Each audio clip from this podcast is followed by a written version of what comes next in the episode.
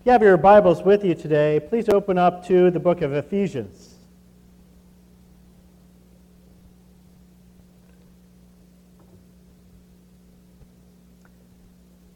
And if you'll stand, we're just going to read the first two verses. If not, we're going to have it on the screen here for you. Ephesians 1 1 and 2.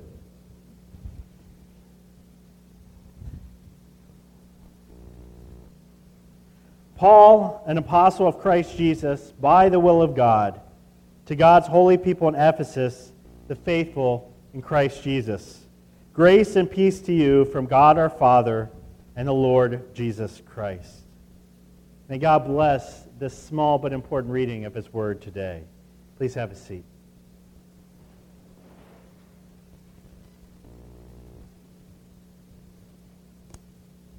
If you've ever known somebody who becomes a new Christian and they get really excited about it, they might come to you and ask you a question that you might feel ill prepared to answer. So just start thinking about it now. The question you might get asked is now that I'm a Christian, where should I start reading in the Bible? Should I start with Genesis and just go all the way through? You know, where, where should I start to learn more about Jesus and more about my new faith? It's a great question. I think we need to always be prepared to answer it. And you can never go, you can't really answer this question wrong. Yes, you can. You can completely answer the question wrong. You don't send them to Lamentations or Revelation first. They're good books of the Bible, they have their place, but probably what you want to do is first send them to what? A gospel. You want them to read about Jesus. So send them to Matthew, Mark, Luke, or John. Say, read a gospel.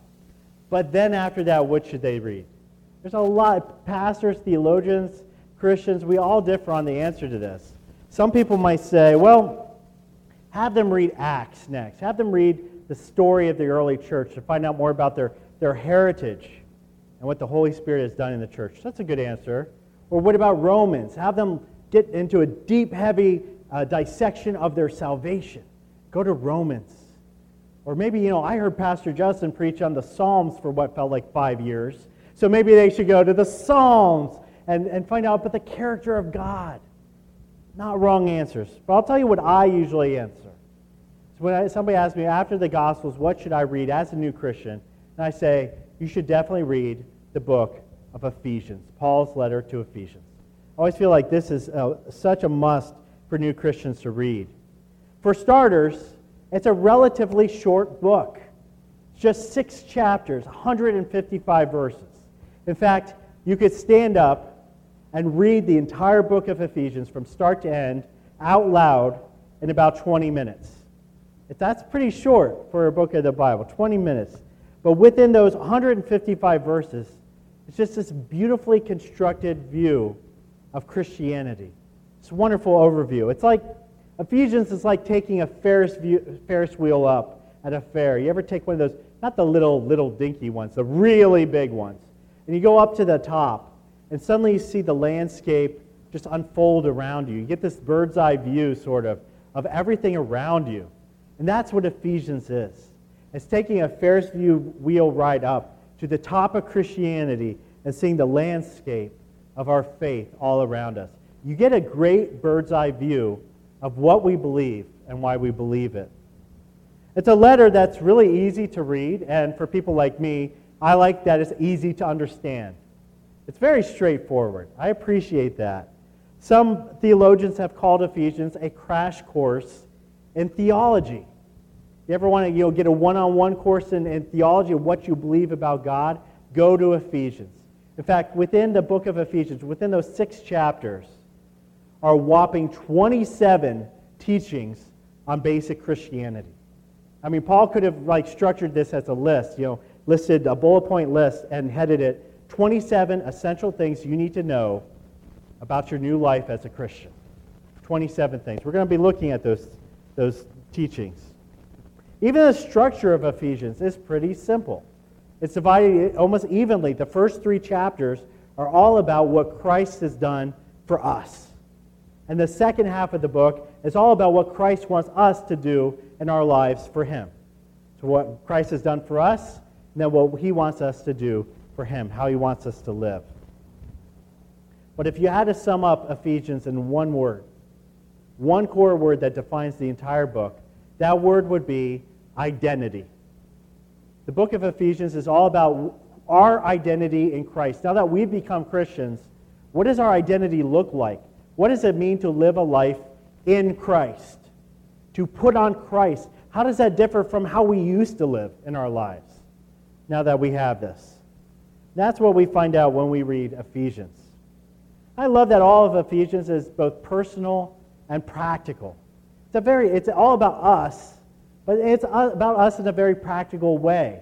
I don't want to just be learning about God. I want to know how I can take that and put it into practice on Monday and Tuesday and Wednesday and the rest of my week. And that's what we find out as well here in Ephesians. So I'm really nervous about saying this next thing, but I'm going to say it anyways. As we begin our series looking through this book, I want to issue a challenge to all members of Knox Church. This is my challenge. It's a big one. But for the entirety of this series, before you come to church on Sunday, at some point during the week, I want you to read the entire book of Ephesians once a week, every week, until we're done with the sermon series. Again, it's short. It should not take you that long to read it. But what I want us to do is to get this overview of Ephesians every week, and then we're going to come and we're going to look at just a small part of it.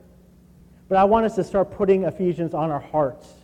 I think that the more we read it and reread it, the more we're going to start finding out. We're going to memorize it without realizing. It's going to be incredible. It's going to be very fruitful. So that's my challenge to you. Find a, a time during the week and read through all of Ephesians. And then come to church on Sunday. And we're going to see if we can keep that up.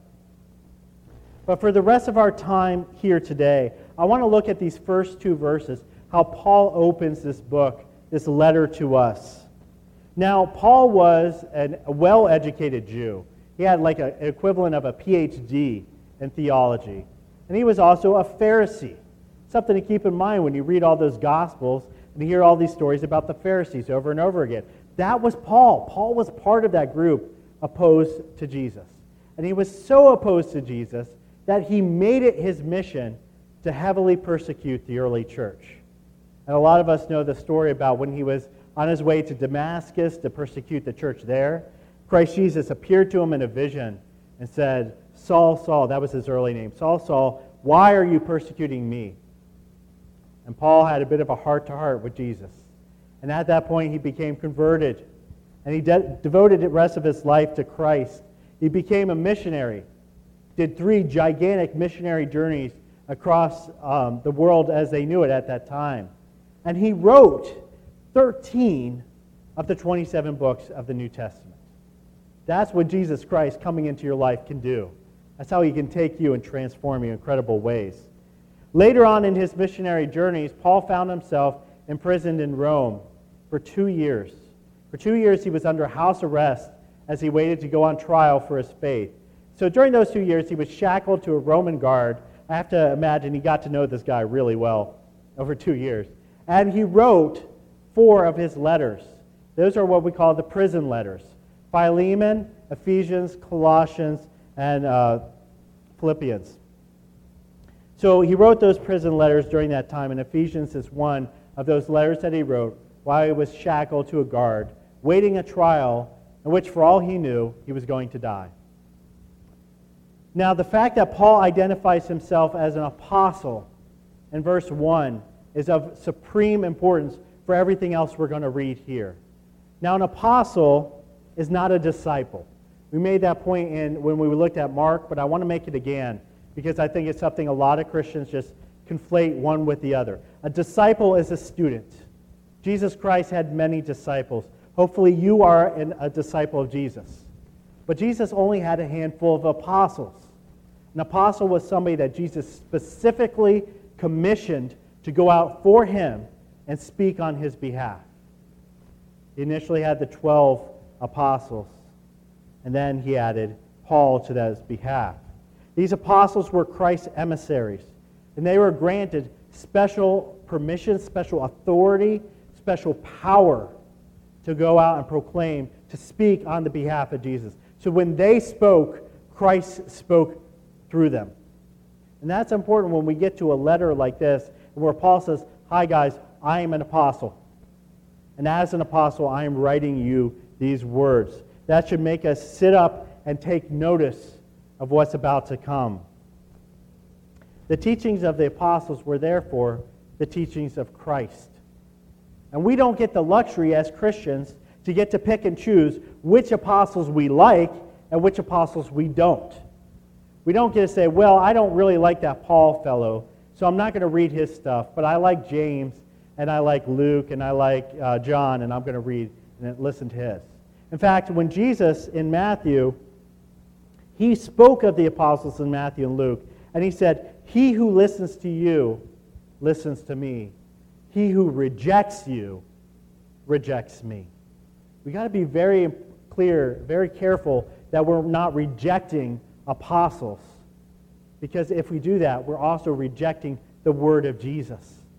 And that's what this is. The book of Ephesians is what Jesus wants you to know and what he wants you to do.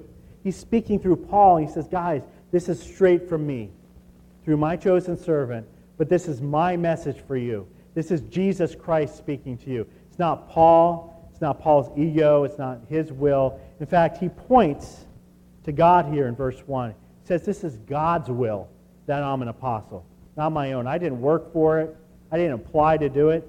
Jesus called me, and I'm doing his will. And I now am giving you his letter. So, as Christians, when we see that word that somebody's an apostle and they're writing you a letter, we need to listen humbly and we need to listen closely about what's to come. I think that makes me really excited to know that Jesus wrote me a letter, and this is a letter he wants me to hear and understand. Now, Ephesians as a letter is quite interesting for what it is not. Most letters in the New Testament are what we call task theology. It's a fancy way of saying those letters were written for a purpose. They were let, written either to address a situation maybe in the church, some, some big problem that's happening in the church. An apostle would write a letter to address that situation and help clear it up. Or that letter might have been written for task theology to answer a question that the church might go, We really don't understand this. Can you write back and help explain it? And so a lot of the letters of the New Testament are, are written to address situations or address questions not Ephesians. Ephesians was most likely written as a circular letter. That Paul wanted to write a letter to all churches everywhere of all time with general topics that would benefit them all. And so when we read Ephesians, it's kind of like it sounds very modern to our ears. It sounds like it could have been written to Knox Church today. And that's because it's this circular letter format. Now, even though Ephesians was written to multiple churches, it was primarily written to the church in Ephesus. So it, it, helps us understand a bit more about the situation the church was in at that time. Now, Ephesus was a great city in Greece. It uh, was right there on the banks of the Cayster River and had four major crossroads that went right into it. So almost all the world would travel through Ephesus. And as a result, Ephesus just boomed. It was a huge city. In fact, it was at the time the fourth or fifth largest city in the entire world. And that was Ephesus. And because it was so big, it was not just a, a center of trade and commerce, it was also a center of religion. The Roman emperor cult, the people would praise and worship the emperor, had a huge following in Ephesus. People would say, go out and praise Caesar Augustus and say, Great is Caesar Augustus, he is the Lord and Savior of the world. But Ephesus also had another claim to fame. It was host to one of the seven ancient wonders of the world. Okay, for those trivia knowledge out there, what was the ancient wonder of the world that was located in Ephesus? The statue of Diana in the temple of Artemis. Yes, and it was just beautiful. Today, a small bit of a pillar remains. That's all that remains of this wonder of the ancient world. But at that time, that temple was big deal. People would go there, they would worship.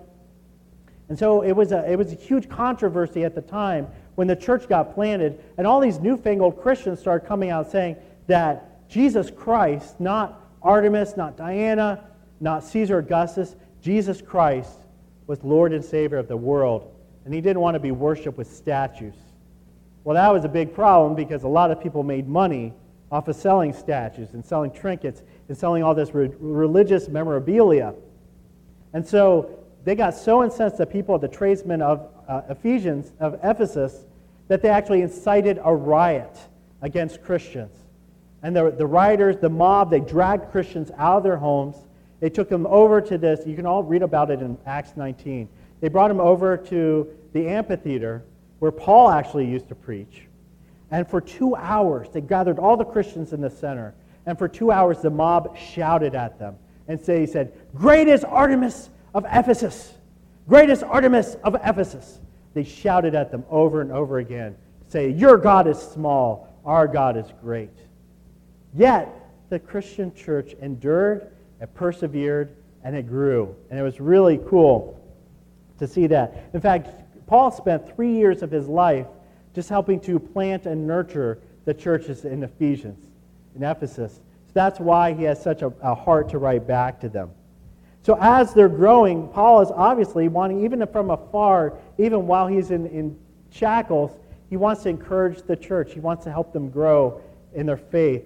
And so he writes to them this letter. And at the beginning of the letter, he writes about who they are as believers. He writes this threefold definition, three definitions of what believers are.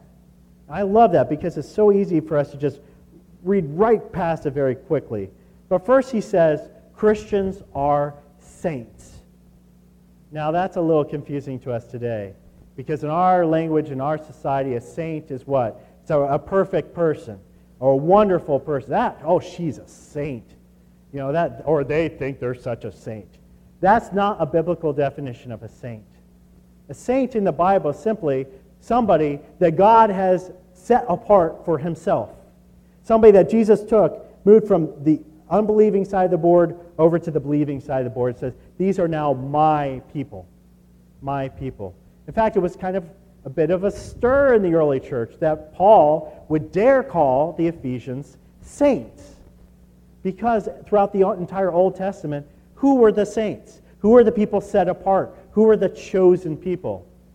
Only the Jews, only the Israelites. And now Paul has the uh, temerity to say that Jews and Gentiles, anybody who believes in Christ Jesus, is a saint. They're moved over there. Christians are saints.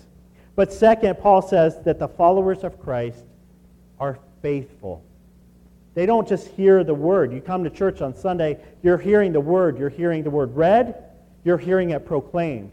But it is much different to just from hearing it to go out and faithfully enacting it in your life. And that's what divides a non believer from a believer. Lots of non believers hear the word. Believers hear it and do what it says. And that's what Paul is saying. You, you believers are faithful. And he's praising God that they're so faithful.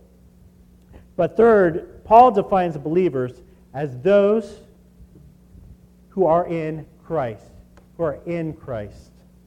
He'll go into this in greater depth in the rest of the letter, but for right now, what you need to understand is that for those of us who are joined in Christ, whatever is true for Jesus is true for us. So if Jesus is righteous, we are righteous because we are in Christ. If Jesus has an inheritance in heaven, we have an inheritance in heaven because we are in Christ. We have joined together with Christ. And that's something Paul is going to go into, but he starts right here in the very first verse. And from these definitions of what believers are, that we are set apart as saints, that we are faithful, and that we are in Christ, we see that there is a great gulf and who Christians are and who the rest of the world is. This week, I want you to start, just start mulling over, hopefully, as you read the book of Ephesians. Keep your eye out for this theme of identity, who we are. He mentions over and over again this phrase, in Christ. Keep this thing, start thinking about it in your own life. Who am I? What does it mean for me to be in Christ? What does it mean for me to be a Christian? How does that change my identity and how I see myself? But starting in the second verse, Paul begins this prayer for the people. And we shouldn't read it as something that's just very boring and monotone. It's a very exuberant prayer. He's excited. He can't wait to talk to me. This is full of joy as he says, Grace and peace to you from God our Father and the Lord Jesus Christ. Again, this letter is not from Paul ultimately, it is from God our Father and the Lord Jesus Christ. And if you ever wanted to get a letter in the mail from Jesus to you, how do you want that letter to begin? I don't think you could get a better starting to that letter than for Jesus to say to you, Grace and peace to you. Grace and peace. It's what we truly need in our lives. Again, I, this might be one of those things at the beginning of the letter. We're like, we're not even to the good stuff yet, Pastor Justin. I want to get to the good stuff, so I'm going to really read very quickly past this. But slow down and look at those words grace and peace. And that God wants to give you both of those because these are very important blessings for our lives. Grace is God's favor and love that He gives to you. He doesn't charge you anything for it. He doesn't give it to you because you've earned it, not because you deserve it, not because you're better than anybody else. He gives you this grace of love and favor because His own love drives Him to do it. He loves you so very much that He says, I want to give you this grace, this gift of grace, this gift of salvation. It is yours if you want to take it. I'm standing out with my hands held out. All you have to do is just take it into your lives. And I will give you this grace. That grace is what's possible, what makes it possible for you to be saved. So for Paul to say grace to you, he's talking about your salvation. He's talking about what redeems you. He wants you to have that. But once you have that grace of salvation, what happens next is once you're saved, the Holy Spirit comes in and indwells in your life. He lives in your life for the rest of your, your days here on earth so that you always have God with you. And when the Holy Spirit comes into you, he brings you peace. Now, that peace isn't a life free of conflict. And I think sometimes we wish each other grace and peace. We say that. It's kind of a holy hello in the church, isn't it? Grace and peace with you. Well, also with you. And it's kind of just a nice way of saying, I like you. You're a good person. Have a great life. I hope God smiles on you. But what, what the true meaning is so much deeper. So when we say peace be with you, we're not wishing that person would have a life free from conflict. I'm sorry, your life is going to have a lot of suffering. It's going to be tough. Paul knew that. Paul's life was certainly not a peaceful life. He was hated, he was ostracized, he uh, was stoned, he was flogged, he was thrown in prison, he was shipwrecked, he was put on trial, and ultimately, Paul was beheaded for his faith. By the world standards, that is not a peaceful life. But the peace that Paul talks about is the reconciliation between God and man. That before we are saved, we are enemies of God. We have a broken relationship. We are against God. Our relationship is all but non existent. It is not a peaceful relationship. But when we have the grace of God come into our life, peace follows. And no matter what happens for the rest of our life, it's okay. We can endure it because we have the peace of God. That feeling, that knowledge of knowing we are right with God. Earthquakes, famines, pestilence, poorness, whatever happens in our life, it's okay because Christ has given us peace. And that's what I want for you today. We learned a lot about God's peace in the book of Ephesians. We're going to read about how the gospel is a gospel of peace in chapter 2, about how Christ binds the church together in peace in chapter 4. It's just great encouragement to hear Paul start this letter wishing that you, not just the church generic, but that you specifically would have grace and peace. And that's my encouragement for you today that you would have been made right with God. Maybe you don't feel that in your life, or maybe you know that you don't have that you're not right with God. You don't have that peace, but man, it sounds good. Almost sounds too good to be true. But again, I'm not lying when I say God is holding it out to you. That all you have to do is say one sentence, say, God, come into my life, bring that grace, bring that peace, and He will transform you. And He's going to bring a peace into your life that you you don't know how great it is until you experience it. And it just gets greater every way. So that's my encouragement for you today. And if you have that grace and peace, go out today and celebrate. You have a reason to smile. I can't see if you're smiling right now. I don't know why, but I hope you are because you have grace and peace in your life. And that means there's nothing that can take it away from you. Let's pray. Dear Heavenly Father, thank you for these encouraging and motivating opening words of your letter to us here in Ephesians. Lord, we got so much more to go and so much to take out of this letter, but I just pray that your wisdom and your guidance would be in the middle of all this preparation, all this listening to this sermon series, that we would come to a deeper understanding of who we are in you, of how you give us grace and peace, and how you lead us to learn about how we should live our lives in real and practical ways. But Lord, I just want to thank you for this gift of this one book. Even if all we had was this one book of Ephesians, Lord, it would still be such a treasure. And we just thank you for that today. And all God's people said, Amen.